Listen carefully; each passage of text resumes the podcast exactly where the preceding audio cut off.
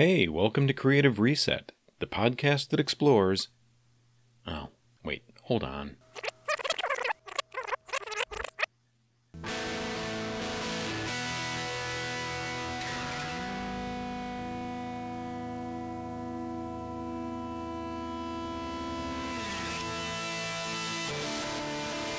All right, welcome to Creative Reset, the podcast that looks at the creative journey to help us understand our obstacles and how to go over, under, around, or right through them.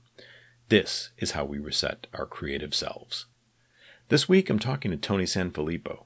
Tony's a drummer, really, a multi instrumentalist, and recording engineer who owns Oxide Lounge Recording Studio in Bloomington, Illinois. Just a quick note after the interview, we'll play a song by Whiplot, one of Tony's many band projects. On Bandcamp, where I bought the song, the band is described as quirky pop um, and power pop, both apt descriptions of the band. During the interview, Tony will describe some of the strange ways they went around they went about recording some of their music. And again, the music mentioned here, including music by Sarah Qua and Whiplot, are available on Bandcamp. Hey, how's your Monday, Monday going? Did you have class this morning? Did you go? I had dance class this morning, so I got up and and went to dance class and played for a while. And of course, it's it's COVID dance class, so there's I'm nearer to a I'm in a different part of the room, and we have these 10 by 10 squares for the dancers in the room and then we have a screen going on you know like a big screen projection deal for the students that are on zoom and and for the first half of the class they can all kind of do the same thing. But then once the dancers in the room start going back and forth on the floor what what this teacher has been doing is coming up with something similar that that can still be contained because most of the kids don't have a big space that they're working in so you so what what do you play for them? What what kinds of instruments do you bring? I have a, a five gallon water jug, which I've had back since back in the Spiritual Twins days. I used to play it in the in the zero room. You probably saw me play it back then. Oh yeah. Uh, I still have the same one, and it sounds it sounds great. I use it I use it on recordings for stuff. I do all kinds of stuff with it. I do things where I stick a microphone in it and re- put it in front of a bass drum and record all the thumpy weirdness. I do all kinds of stuff with it. So I play that a lot for warm ups because it's lower in volume and it kind of has this doom kind of thing that works for warm ups and stuff. And then I have a pair of congas there, and I have a bucket full of like maracas and toys and stuff that belong to the university tambourines. Okay, all right. Um, they have a, a, cajon, which is the the box you see a lot of guys. Yeah, it's an yeah, instrument. A cajon sucks as, as a as a player. Cajon sucks. Okay, because it's physically because you're sitting on top of it and you're sitting on top and to get that cool bass on the coolest part of it you have to reach down. Yeah. And so they bought one a few years ago because somebody was at a conference and somebody used one and they thought it was cool. And they bought one for me and I used it a little bit. I'm like, this thing's uncomfortable as shit. I'm not using this anymore. so I don't use it. You know, if, if other dudes want to use it, that's cool. I mean, they sound cool. And there are some dudes who do some really cool things with it. But I'm like, I'm old. My back is already screwy. I see the chiropractor two, every two weeks as it is. I'm not making it worse to play this stupid instrument. Mm, yeah, yeah. So what else? What other kinds of things do you do? You you got the recording studio. I've got the, the recording studio is my main thing. I I am still a very active musician. I play with the Sarah band, Whiplot, the band that Dean Carlson and I started right before I moved to Bloomington, or right when I moved to Bloomington. Basically, it was the two of us at first, and then we got guys and turned into a band we are still technically a band 27 years later 28 years later whatever it is 24 years? I don't know. I'd have to do the math. It's been a while. 97 you're the math guy. I moved here i moved here in 97 we 96 when we played our first gig in the fall of 97 and we're still a band. The problem besides covid is that the guitar player moved to colorado a few years ago but he's from this area and so is his wife is from bloomington proper. So they come to town and what we do is if they're coming to town for something, which has often been a Christmas thing, we set up a gig or two while he's in town. And nice. it's like, you know, it's like putting on an old t shirt you love. It just feels great. And it's like, oh, cool. I know how to do this. This is fun. I love these dudes. And sometimes even he comes to town, we don't have time for a gig or he's going to be in town in the middle of a week. We'll just get together and play. There's there's a song on our Bandcamp site that Dean had literally written only one part of it, and we had goofed on it for on and off for years and he finally wrote like the second part of it and we were just going to play and have fun and hang out with Fish because he was in town. And then Dean was like, "Oh, I almost called you to tell you to put some mics up because I I finally finished. She's got nothing." I'm like, "Really? I can. There are mics. We can make this happen." And so I did this really simple setup. We recorded live in the room. You know, one mic on the guitar amp, a DI on the bass, two mics on the drums, a DI on the acoustic guitar. That actually Dean might not have been playing the acoustic guitar. Did a scratch vocal and he re-sang the vocal, but I had him singing out in the live room on the same mic, and we just and it was literally record, mix, put on Bandcamp all within six hours. How do, how do people find what you put on Bandcamp? What do, what's the address for that? That's Whiplot, W I P L O T, the band dot bandcamp dot com. Okay. All right. Well, how much? What do you have in there in, in terms of music? Literally everything we have ever recorded is up there. We I did an album. I I recorded an album we did really early on at the studio I used to work at. Our second record was done in Fish's home studio. I there's a, a live record that was done at the Beat Kitchen in Chicago. It was Vince's my brother Vince, the artist formerly known as Vince. It was his I don't think it was his 40th birthday was it his 30th birthday? 30 it was some kind of Vince birthday party. and we came up and played it and he rented a stereo mic and had the sound man record the whole thing to DAT. So we, we put that out and that was do you remember the did somebody say McDonald's ad campaign? The we called that record Did Somebody Say Whiplot? And did the cover and you know you turn the McDonald's M upside down, you get a W. So we had the whole little you know cartoon voice thing with the W that looked like the M. And did somebody say Whiplot? It's the live record from from the Beat Kitchen, and then a record we did at Oxide Lounge, my current studio, and some other oddball stuff, including that you know very off the cuff version of She's Got Nothing, done very quickly. As a matter of fact, there are guitar solos that just in the moment like let's have fun let's not let the lead guitar player play a guitar solo. Let's have the other three of us play guitar solos. So the bass player played a guitar solo, the singer played a guitar solo, and I played a guitar solo, and I have them all going in there. It's just, it's just, just ridiculous. Because what the hell? Why not? Kind of recording. It's awesome. Yeah. So tell, tell, how did you get started? Like, what, what was that? What was that process? Because I met you probably what early to mid '90s. Yeah, in um, Chicago. So I, I don't really know much about your life before that. I'm just a kid from the suburbs, like you. And my dad's uncle Mario was a drummer. Oh, okay. And I was always interested music. I was always drawn to music. There was a lot of music playing in my house. My mom, I think, it, to the best of my knowledge, still turns the stereo up loud enough to hear all over the house when she's cleaning, and she's always done that. And they they went to concerts and took us to concerts and took us to musicals at the high school and concerts at the high school, but also like you know professional concerts, rock concerts and stuff. I I saw Kiss in like when I was like eight or nine years old. you know, and stuff like that. We we dragged my dad to see the Grateful Dead when Vince and I were big into the Dead, stuff like that. So there was always music around, and I always wanted to play. I, and and I remember we went to Uncle Mario's one time when I was little because he died when I was like six or so. Oh, six, seven, something like that. But I remember going to his house and he had this green sparkle drum set, which I have a picture of him playing, which is awesome. And I had to like, you know, I'm little, so I had to walk over to the bass drum pedal and play it, and then walk around the snare drum and play the hi hat with my foot. You know, that's how small I was. and and and he showed me how the snare drum you could you could flip a little lever and it changes sound. I thought that was amazing. That yeah. was like the coolest thing ever, right? And so shortly after that, he gave me a pair of sticks and a practice pad and showed me how to play um, traditional grip, which is you know when when your hands don't match. Right, right. Uh, you see the jazz guys do it a lot. He kind of showed me that, but then when I joined band in school, they they flipped me over to playing match grip, and so I you know so I had the practice pad and I used to set up pillows and stuff, and you know play along to music even without a drum set. And I remember my mom loved Barry Manilow. We saw Barry Manilow once when I was a kid. And he has a song called Studio Musician. And it kind of explains, you know, that that's what what a studio musician is. You just get called to play on the record and you go home kind of thing. Yeah. And so I remember we had a toy phone and it was just like it was an old handle part of an old phone. It felt like it was this big because I was still small. It was probably normal size, you know, Bakelite thing. And I used to put that there when I would also play along to the and I'm sitting on the floor. I got the practice pad and big pillows, and I'm beating on them. I'm hearing the different sounds and trying to arrange them and trying to imitate what I'm hearing. And I would keep that little plastic, you know, Bakelite phone piece handy so that I could get called to play. oh, records. right, because you were a studio musician at that point. Because because that's what I I thought. Well, I better have the phone available, even though of course it's not a phone hooked up to anything. Right? But I had I had the phone to do the thing and, and play along and get calls to play gigs.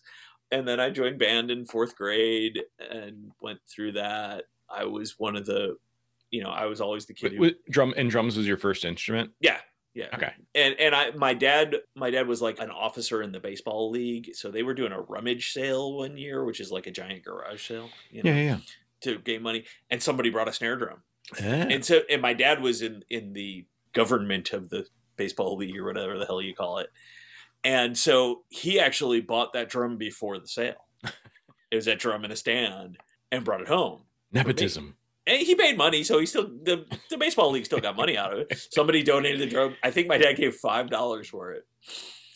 Might be ten, but I think it was five dollars, and it's I still have it, which is awesome. I I don't sell gear much. I, I noticed. Yeah, yeah, yeah. You, have been to the place, and it's it's a really cool. It's a six and a half inch by fourteen mahogany Slingerland snare drum from the fifties. It's a student model oh, nice. from the fifties. Yeah. And it's got a very specific sound, and I still use it on things. It's not my main snare drum anymore. It hasn't been for years. Uh, but it's still a cool drum, and it still can be used a lot. My, my, friend Chris, who's a drummer and a studio owner in North Carolina, came. He was running through town. We we both recorded some stuff for a friend of ours in California while he was in town, and he played on that drum, and he's still like, you know, that's the coolest drum you got. This and that. So yeah, so so I had that drum even before school band. Okay. You know, I probably got that drum in like second grade, and school band started in fourth grade. And I had like a toy drum set and all kinds of stuff. And then I joined band and I actually practiced and did all the stuff. I, I was always kind of the, the star of the drum line because I was the one who, who was practicing and paying attention and, and did well. So, like, by fifth grade, I started playing eighth grade graduation at the junior high. Okay.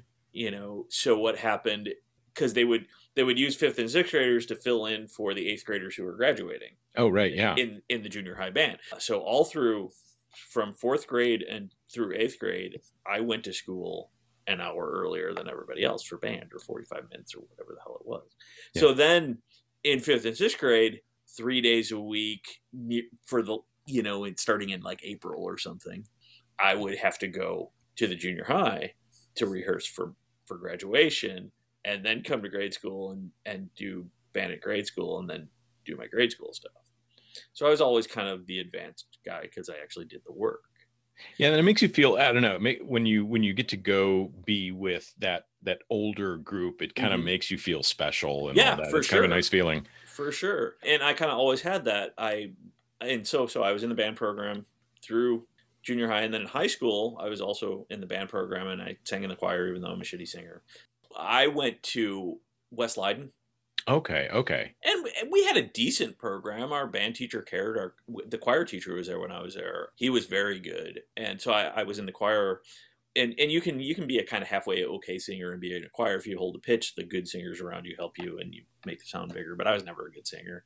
But I sang anyway, and it was fun. It was better than a study hall for sure. And so I think it was my my junior or senior year my choir teacher was one of those guys who his whole family was musical. Yeah. His brothers were players, his parents were players. He's an amazing piano player and amazing singer.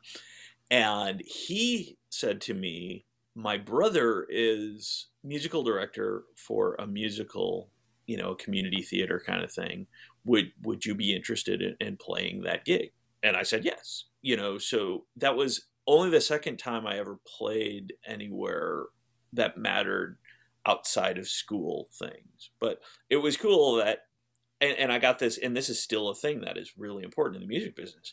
He thought I was talented enough, but also together enough that he was comfortable telling his brother, the musical director of Repeal, this kid can do that gig. Yeah, nice because and that's a big thing and i'm sure it's it's big with actors too you can be a great player but if you're perpetually late yep. or perpetually unprepared or perpetually a pain in the ass, you get less and less gigs that way.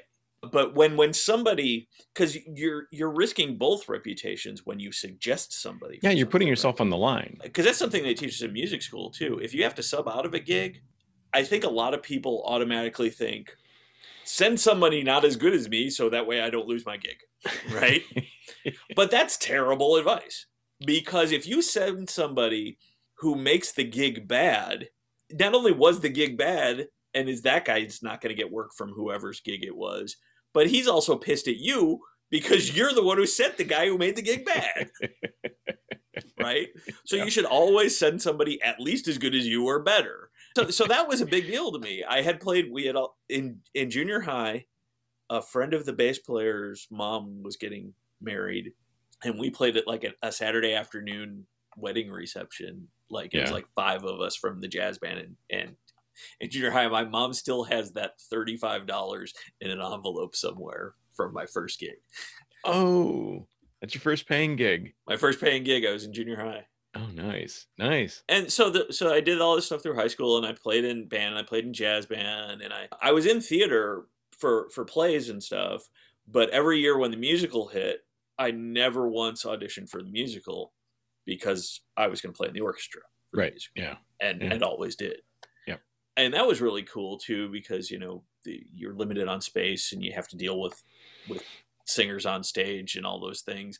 Plus, a lot of times, what would happen is they wouldn't always have a drum set player and a percussion player, depending on the, the musical. Right. If there was a lot of both, they would have two people. But oftentimes, they would just have one. So I would have like a bass drum and a tom tom, snare drum, a couple of cymbals. But instead of floor toms, I might have a pair of timpani Uh huh. And under the under the hi hat I might have a set of bells and a little a little table of some sort with shaky things or tambourines and maracas or whatever. And and so I would have to kind of have either have both books up or have like little augmentations into the main book of the place I need to play the bells or Oh, something. okay. like yeah, that. yeah, yeah. And that was always kind of fun. If we weren't having two, but it was written for two, like which thing got blown off to do the more important thing? Or can I figure out a way to, you know, play the timpani but also play the backbeat on this snare drum or whatever? How hard is that to do those two completely different things at the same time? Playing drum set is a four limb operation anyway. Yeah. So once you can do that, you can kind of do things. It's when the things are totally different that it's hard to Yeah, yeah. like what what I find hard, I can I can grab a shaker or maraca so, or some sort and put it in my hand with my with with a drumstick and play, and it's just kind of playing along to how I'm playing the drum set. Right. But it's hard for me to play a tambourine which goes on a different plane. You know, shaking a tambourine is is horizontal, but drumming is vertical Right. right? So it's hard for me to grab a tambourine in this hand and play a backbeat with this hand. That kind of messes with my head a little bit. I can do it, but it's not as great as it could be. It's there are other people who do the, it. that's the whole patting your head, rubbing your stomach. Yeah, I wish uh, I could do that. That's that's easy for me. Oh, look at- yeah, look at you. I, that's that's nothing for me because of all these years of playing both limb things and Right. there, there's a trick I learned. I learned it kind of in college, but I teach it to younger students. What happens with drum students?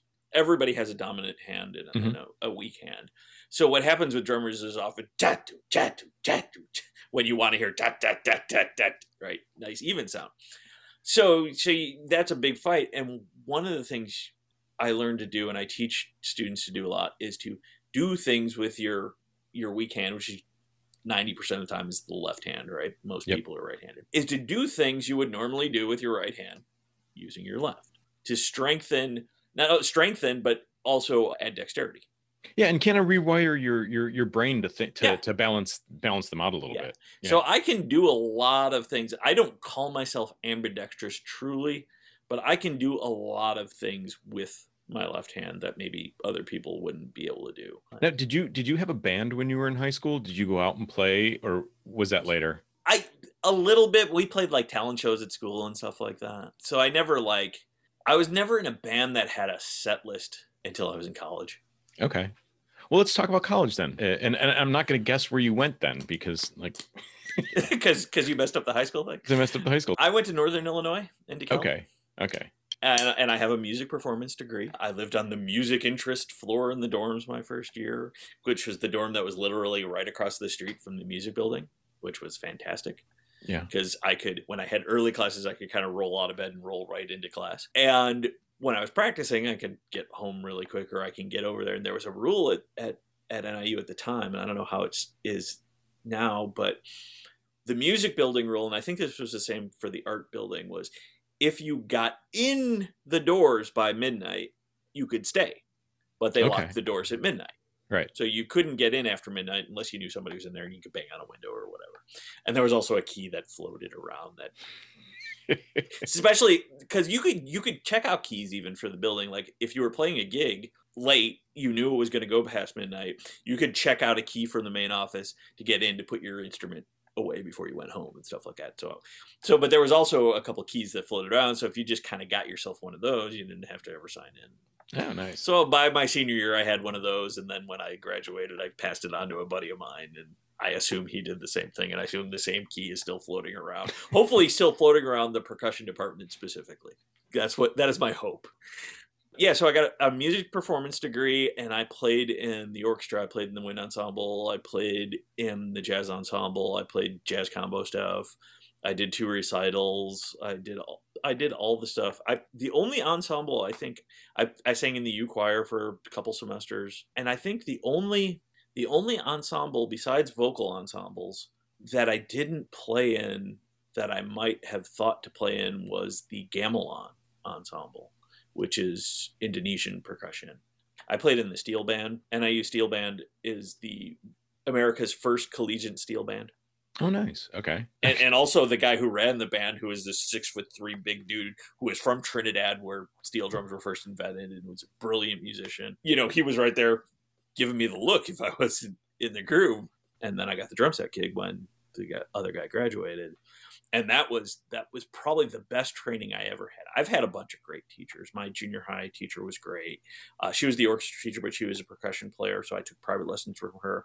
And then she sent me to the guy who was her private teacher when she was about my age, who taught at the other high school in my district. And when you're the drum set player, you know, when you're in a section, when there's two or three cello players or two or three lead players or double second players or whatever, you know, you can kind of you got someone you can look at when you're lost. You got all those things that when you're when you're playing the iron or or the congas or or drum set, you're the only one. When during your was it during your college career that you sort of decided I'm going to be a professional something in the music? Oh no. I decided that when I was in fourth grade, Oh, fourth grade. That okay. That decision. Okay. Uh, or probably earlier.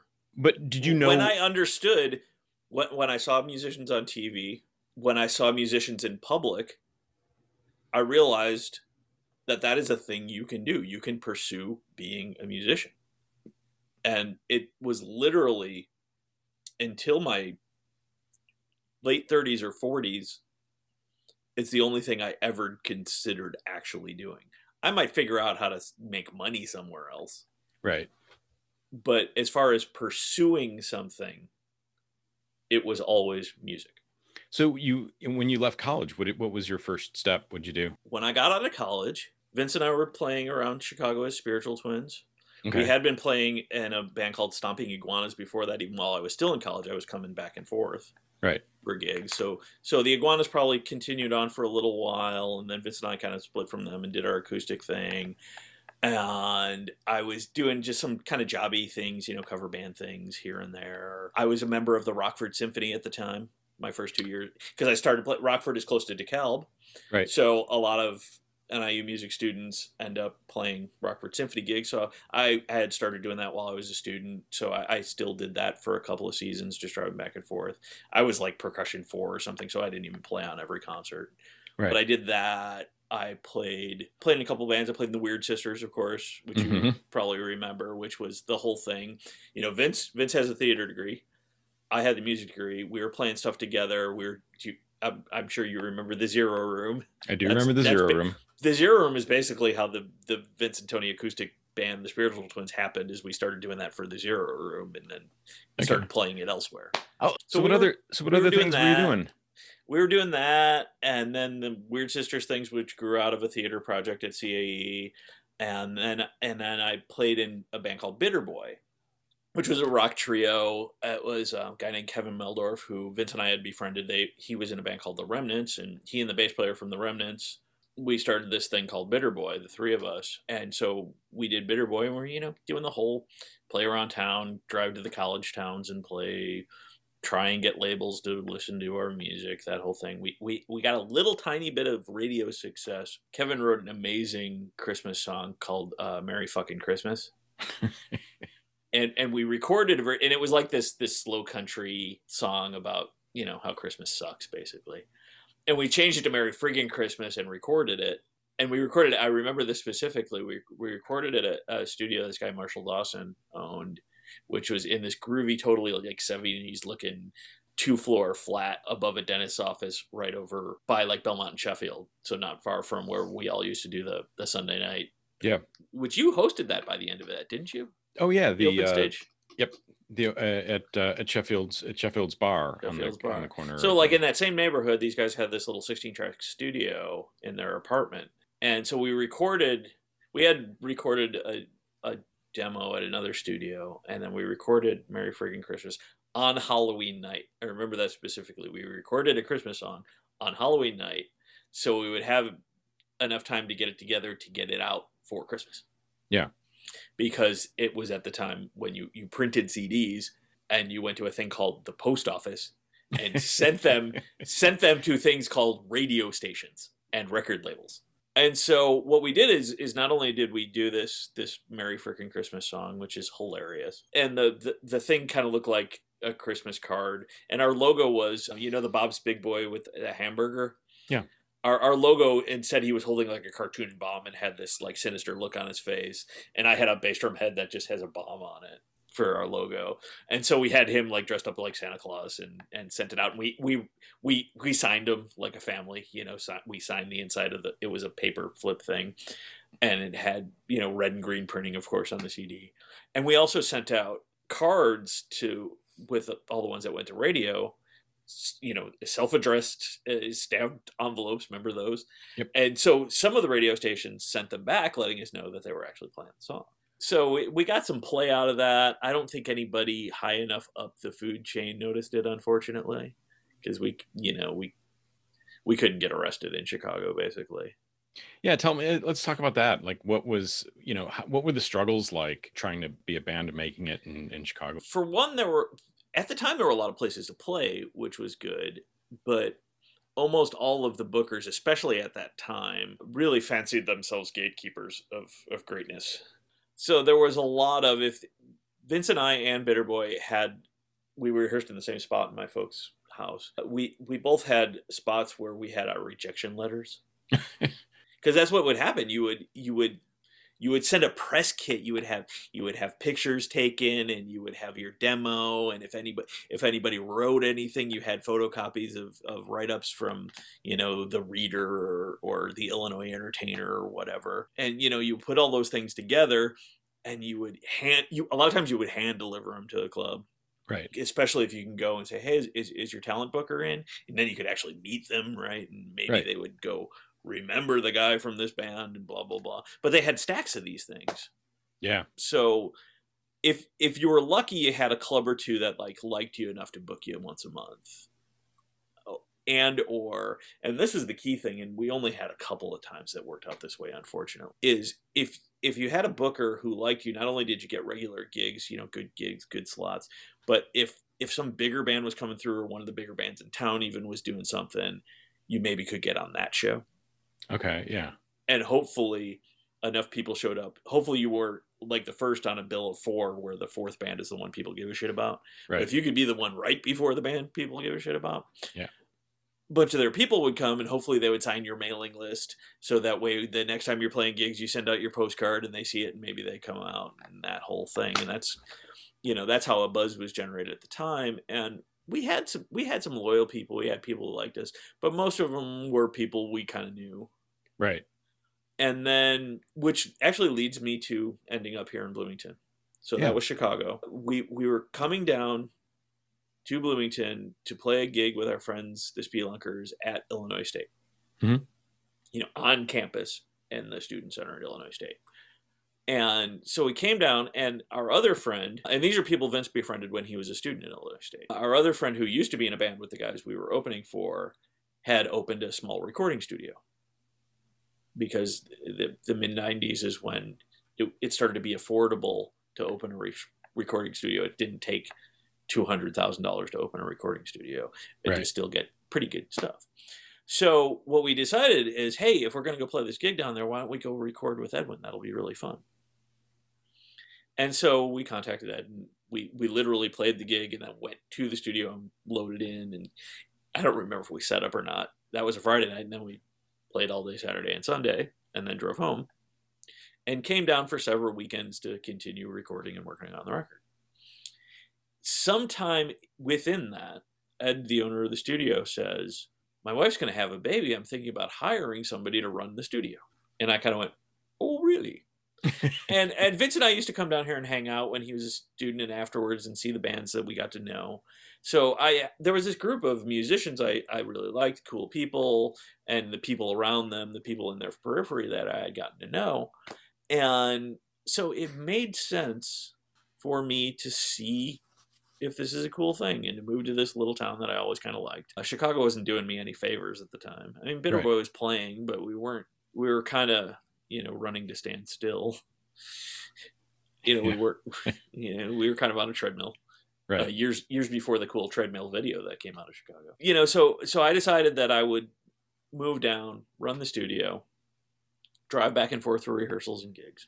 Yeah. And so that's what I was doing. I, I was living down here. My girlfriend at the time and I moved what, down what, here. What year is this about? This is 1996. Okay. And and so I, I I got a job at at the local music store and was running the studio, and just kind of doing my thing. And then I started the band Whiplot that I mentioned earlier, because mm-hmm. that was one of my things in the back of my mind. Dean Carlson, the, the leader of Whiplot, the main songwriter, had been in a couple bands I really liked, including when Vince was a student. There was this thing called Super Sound 86 that he went to at the Student Center. And he called me the next day. He's like, You got to, there's this really cool local band called That Hope. You got to check them out. They're so cool. I bought the record. Blah, blah, blah. And then, you know, he copied the record onto cassette and then they they exploded and had another band which was all the guys but one and that band exploded. So dean was kind of floating. He had recorded a solo record with this guy named pink bob but it, i don't think it even had been released. And i was moving down here and he worked with the guy in the studio and i saw him regularly. So i was like Ooh, i could start a band with dean. I've been listening to dean since i was like 15 or 16 years old. This will be awesome and so I did just that. I it, and it started with just every Monday or Tuesday or whatever. Dean and I would just get together and play at the yeah. studio. So I would play with brushes. You play acoustic guitar. I remember specifically on my birthday that year. My birthday celebration was setting up. I, I literally went for the, the the weirdest, cheapest mics we had in the studio. like goofy things that you plug into cassette players and weird podium mics and stuff that Ed had kind of collected and I recorded the two of us just doing some of the songs that we had been working on in this weird lo-fi thing because yeah. it was a digital recording studio, so everything was nice and clean and pristine. And I was like, let's record all the goofy weird shit instead, you know, which is still a thing I like to do. I know. And so I did that, and and we started talking about players like let's let's actually like put a band together, plug in guitars, and and I mentioned this guy Fish, this guitar player. I'm like, I think Fish would be really cool, and I always liked him. He had played in a bunch of bands that I got to know, and I always liked his vibe of like hanging out with him whenever I would come down here and see bands play. I liked the band he was playing in at the time. So I was like, what, how, what do you think about Fish on lead guitar? He's like, oh, he, yeah, that'd be cool. And I mentioned a, a bass player I would have loved to have played with, but he mentioned a different bass player who I also would have loved to have played with. And he's like, but if we use James, who who had been in that Hope back in the day and, and bands before that Hope, he's like, if we use James, James sings background so we can have better harmonies. Like, okay, cool. So we asked those guys, and they were like, yeah, sure. You know, James had played in several bands with Dean, so he, James kind of had a tacit if Dean asked me to do it, I'm playing kind of situation. Right, right. And Fish knew who Dean was and was friends with Dean, knew who I was, knew who James was. Like, that sounds like a cool band to be in. And and, and we started just rehearsing and playing gigs. And we played our first gig in September of 1997 and our last gig was not obviously the Christmas we just had, but the Christmas before. So 20 19 2019, or it might have actually might have been the fall. Might, Fish might have come through in the fall for some reason. We might have played a gig in the fall instead of Christmas. okay And a lot of times, okay. what we would do at Christmas too is we would sometimes book something with one of the different bands Vince plays with, either his band, the artist formerly known as Vince, or the Hamburglers, Mhm. which literally dress like the Hamburglar and play punk rock, and it's awesome. And so what we would often do is we would do a gig in Chicago and then a gig down here. oh nice yeah So we, we would get two gigs out of one trip of Fish coming to town, which was always great. And a lot of times, Dean and James and I would rehearse without Fish once or twice, and we wouldn't actually play with Fish until whichever one of those gigs we played first, here or Chicago, yeah because he was you know, that's where we would converge, is at the first gig, and that and that's kind of still the case of that band. If, Yeah. If Fish is coming to town, he tries to let us know in enough time to, to try and book something. do you have another do you have another band that you're that you work with on a regular basis And then I, I play in the Sarah band. Okay who, right who is an artist who came to the studio and I recorded an EP with her and then some singles. And I had this, we got to know each other. We get, became fast friends. And Sarah and I are still super tight, even though we don't see each other as much for obvious reasons. Yeah. But I, I had, we had, we had all these very similar influences of really loving a lot of the 70s singer songwriter type records, Mhm. you know, the Jackson Browne records and Carole King and all those kind of things. And I had this idea in my head of I would like to do a record that sounds like that with Sarah. Yeah. She's a great songwriter, she's a great singer. And another friend of mine, also named Sarah, had just started a record label called Palo Santo Records out of Texas. And I convinced Palo Santo Records to give us money to make this record that I wanted to make, this very specific. You know, if, if you put it on in a playlist that had Jackson Browne and Hall and Oates and all those kind of things, and you put those songs right in the middle, you wouldn't go, "Where where'd this song come from?" you would go, "Maybe I don't know this song, but it would sound like that." right right yeah And I built a band around her.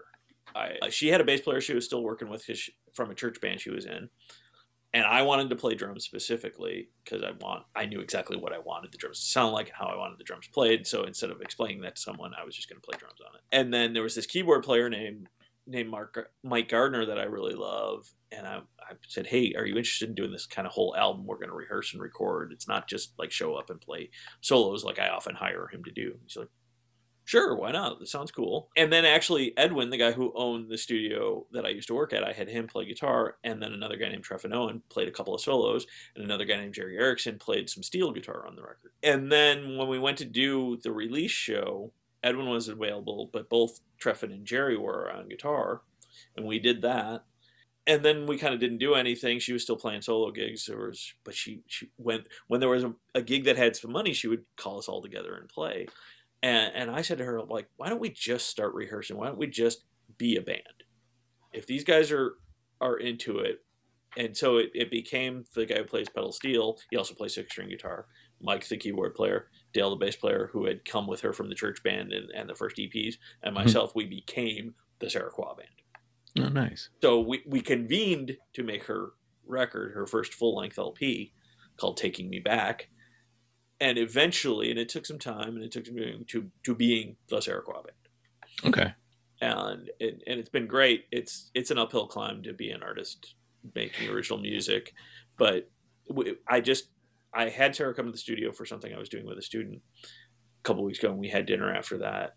And she she was talking about she went through a period of time like artists do, where she was just she was feeling very downtrodden about being an artist and you know just making enough to scrape by and and then you you know you get all these voices in your head your own voices and things people say to you don't do this do this don't do that do that thing play this Yep. you know you know like like you could just automatically do that because somebody says you can do it so she's she she and I had a discussion and we decided like we're just not going to worry about that stuff. We're just going to make a record. We're just going to make the next record and figure out what it's going to be, both musically and commercially. We're just Nice. going to we're just going to make her. And I want to talk. So, at, you know, at some point, let's talk about the studio and let's talk about you, you know, launching your own business because that's another that's another thing where you've got those voices in your head. You, you came you came to a kind of a crossroads. In terms of that studio. T- talk a little bit about that. What happened with that? What happened actually is I was working for someone else who bought a building And the plan is he was going to use half of that building for the studio. We were going to, you know, build it out, make it better, make it deluxe, and all these things. And then he quit his day job. So then he was pivoting what he was going to do with the studio hmm and what he was going to do with this building he bought. And he decided he, he had worked at a pawn shop. He decided to open his own pawn shop and realized at some point that he hadn't even stepped into the studio in a while. And then he quit his job, so he's worried about money. So he said, Well, for the time being, if you just take over the studio bills, I won't take my cut of the studio. That way I don't have to think about it at all. Right. You, you pay the bills, you do the thing, you deal with. We were subleasing, subleasing from a guy at the time. You do all those things, and you can keep running. Otherwise, I had I got to pull all the gear and put it in the garage. I was like, okay, I will pay the bills. So even if I have a bad month, I reach out of my own pocket. I'll pay the bills to keep going. And then as he's building out to punch up and dealing with this and that, he comes to me again and says, one, I haven't been there in nine months. Two, I'm trying to launch a business that's going to take a lot of hours and a lot of work and a lot of effort. You really should just buy me out. That's what you should do. I said okay, and I basically we we haggled back and forth about who gets which pieces of gear because he's still he's still a musician, wants to have a little home studio for himself. Right. What things I didn't want, what things blah blah blah, and he sold some of the things at the pawn shop, kept some of the things he liked, loaned me some things he wouldn't sell me. Like I, there are pieces of gear in the studio almost twenty years later that belong to him. right? But they're still his because he wants to still own them, which is fine, which is totally cool because I appreciate having that gear available to me that I didn't have to pay for. And so I, you know, came up with it, begged, borrowed, and stole, and got some money from my folks to to buy the studio from him. Mhm. Found this location almost haphazardly. I was still working in a music store, and this guy, one of our regular clients, said, "Hey, I'm playing with this guy." Who has access to this cool studio space that his landlord his his boss has. Somebody built it out but they didn't really know how to run the studio so they kind of pulled out. So it, we're just jamming in there and they're using one room as an office yada yada. Would you be interested in partnering up with us? I said i don't want to partner up with you. I want the space. But they of course were a band and they were getting to rehearse in there for nothing because because the bass player he was playing with worked for the landlord Right. uh, at his hvac business so literally as i'm trying to figure out what i'm going to do i'm paying ed and figuring all this stuff out that same dude comes back in the music store a month and a half later and says hey i know you wanted that space. The bass player got fired so we're we have to move out but i know the landlord and i can introduce you. And the funny thing is actually he didn't come in the store. I was actually about to leave my house to go play a gig in chicago with my brother Yeah.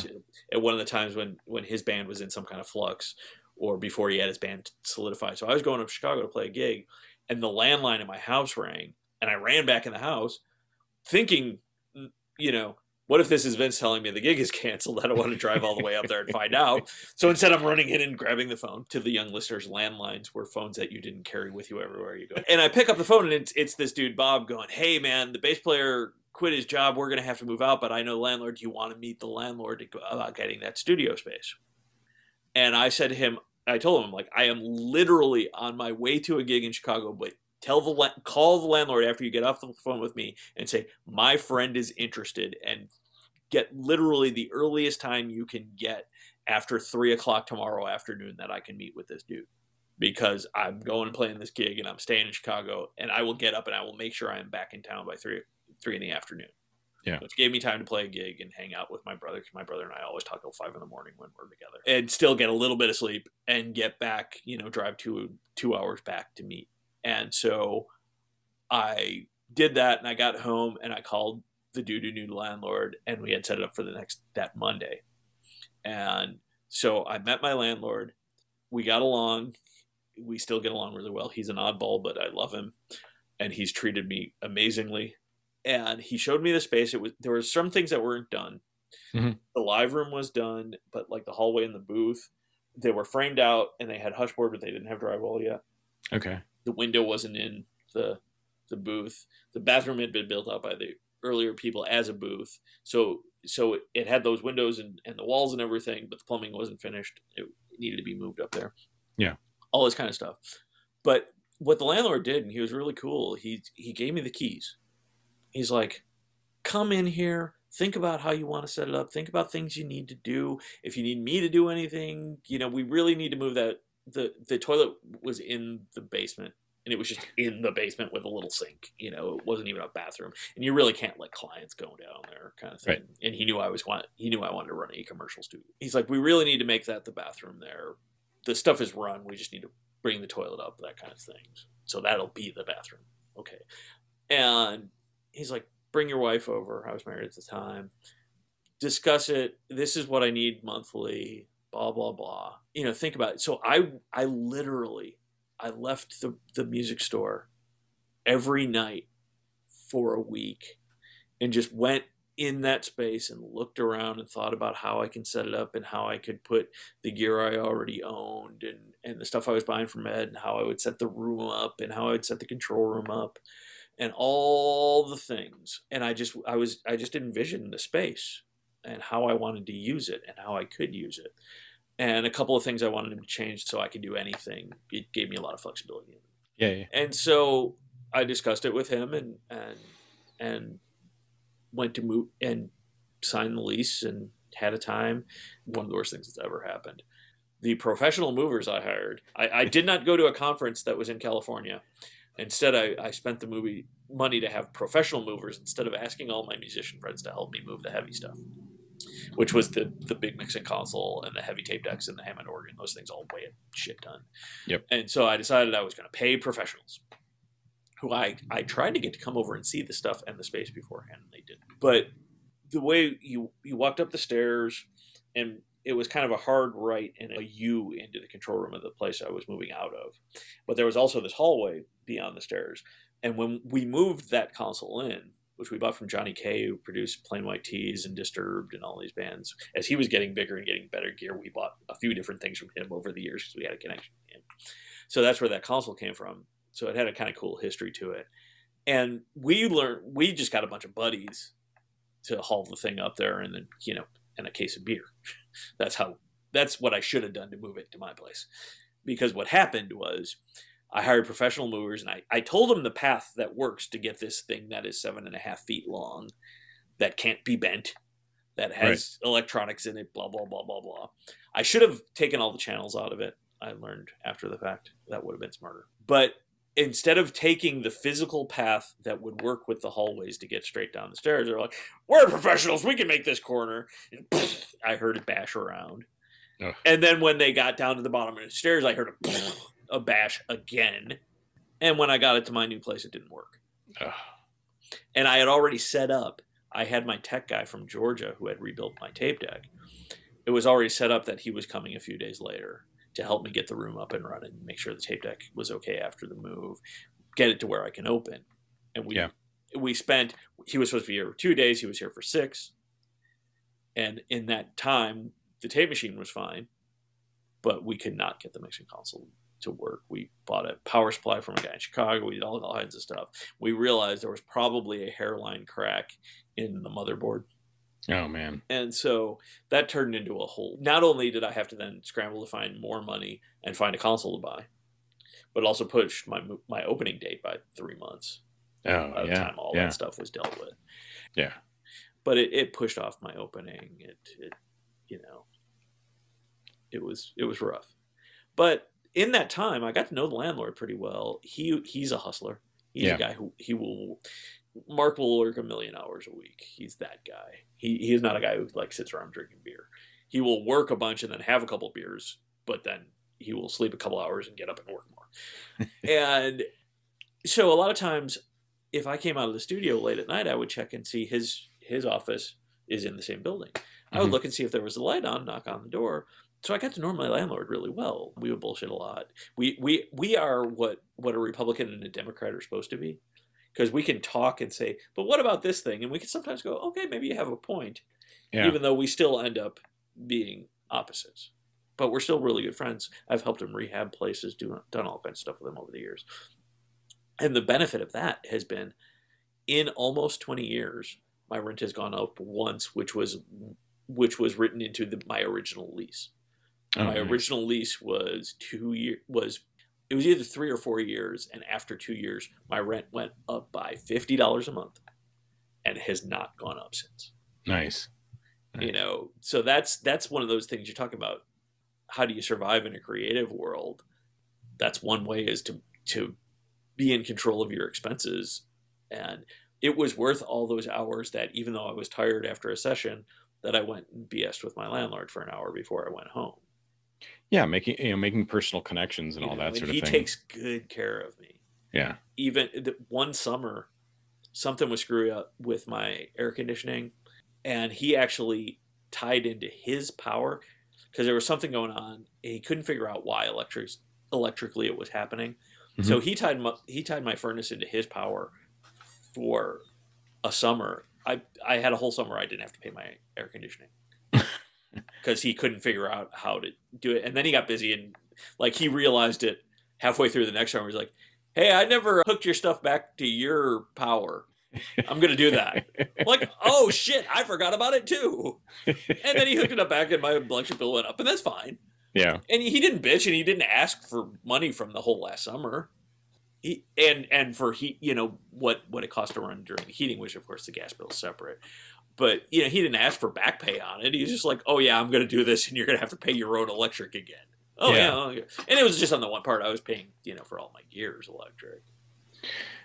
So I'm going to ask you. Let me ask you a question. Normally, what I do, you know, toward the, you know, toward the end, is, you know, sort of ask uh, what advice you might have for for people who are either, you know, who are interested in music at any level or anything like like that. But I thought maybe it's better to ask, what advice do you have for me? Yeah, as as someone who likes to, you know, play a little, you know, guitar and you know, and on And occasion sing a little. sing a little and and and all that. I I would say keep pursuing that. You mentioned the possibility of taking lessons. You know, take some lessons, learn some things, and learn them just to learn them. Don't learn them because you want to do X or because you want to do Z. Learn them for the joy of learning and the joy of music making. And if they if they come out in other areas, like for instance putting that song in a film that we worked on together, or a role comes up where you know you can play a few chords on the guitar it helps you but don't do it because you're going to try and get the role of you know the college douchebag who plays acoustic guitar do it because you enjoy sitting with a guitar on your lap and making music Yeah.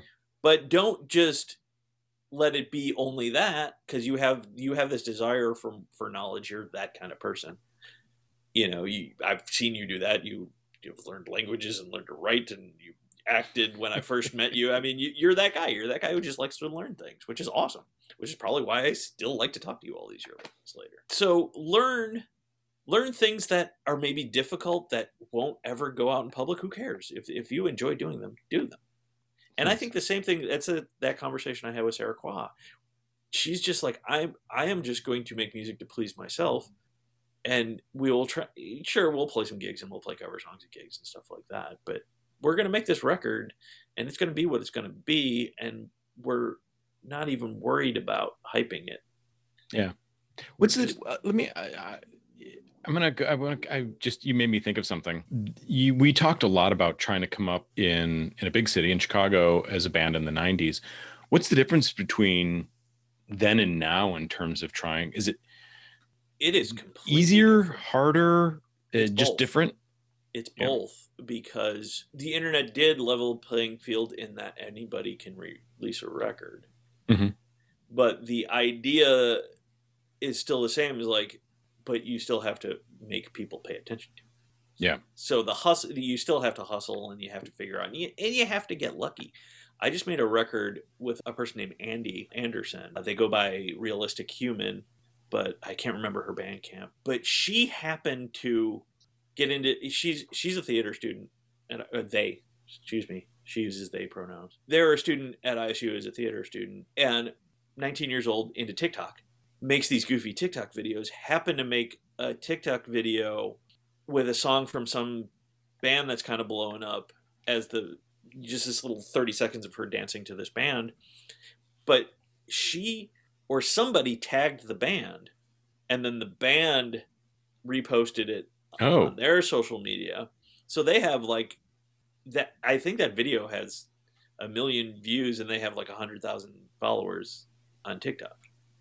And so I convinced them you should obviously make the TikTok people aware of this EP we made, but put it on Bandcamp first because you can actually get paid a little bit before it goes to the streamer. So do six months on Bandcamp and then put it on all the streaming services because you won't make money on the streaming services. Okay.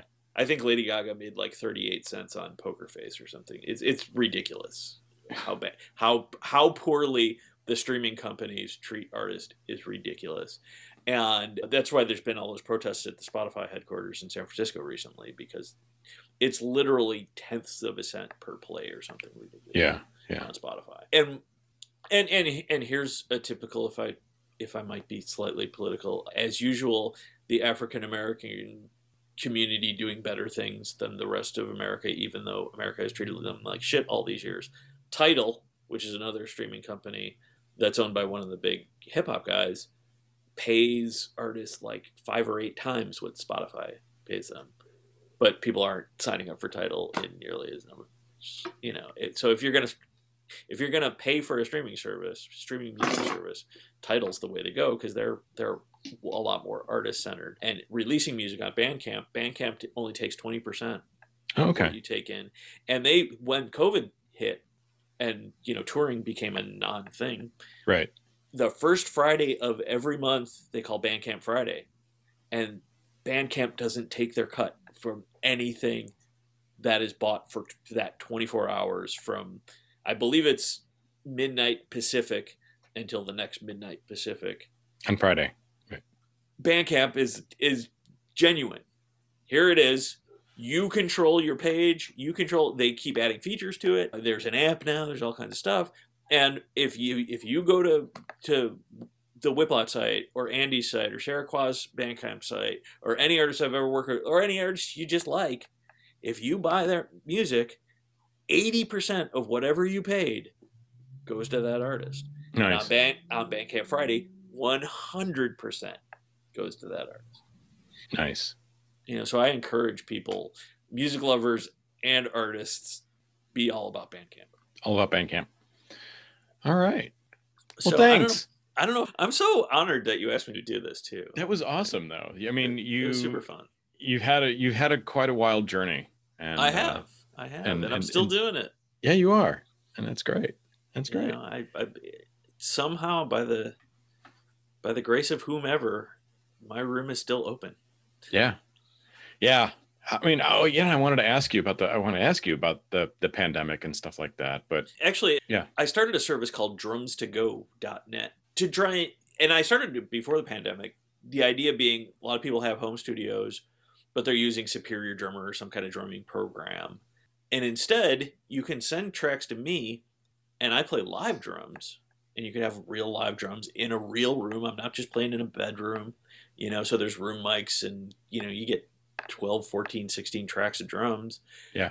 And they send me a song.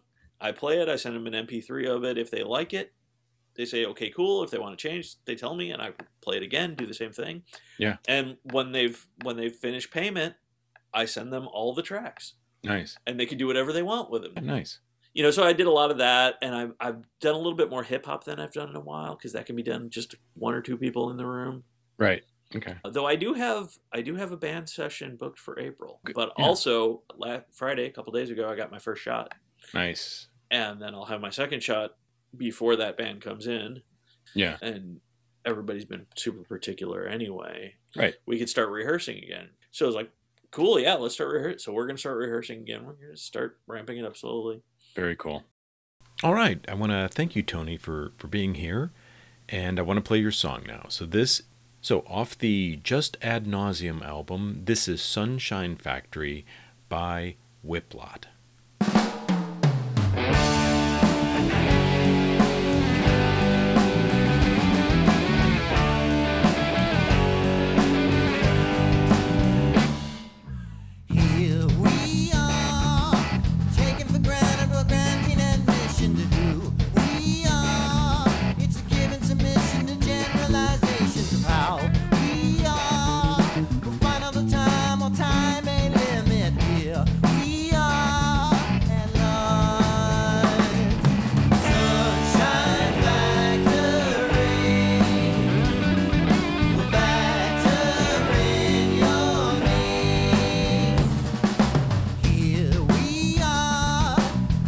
back.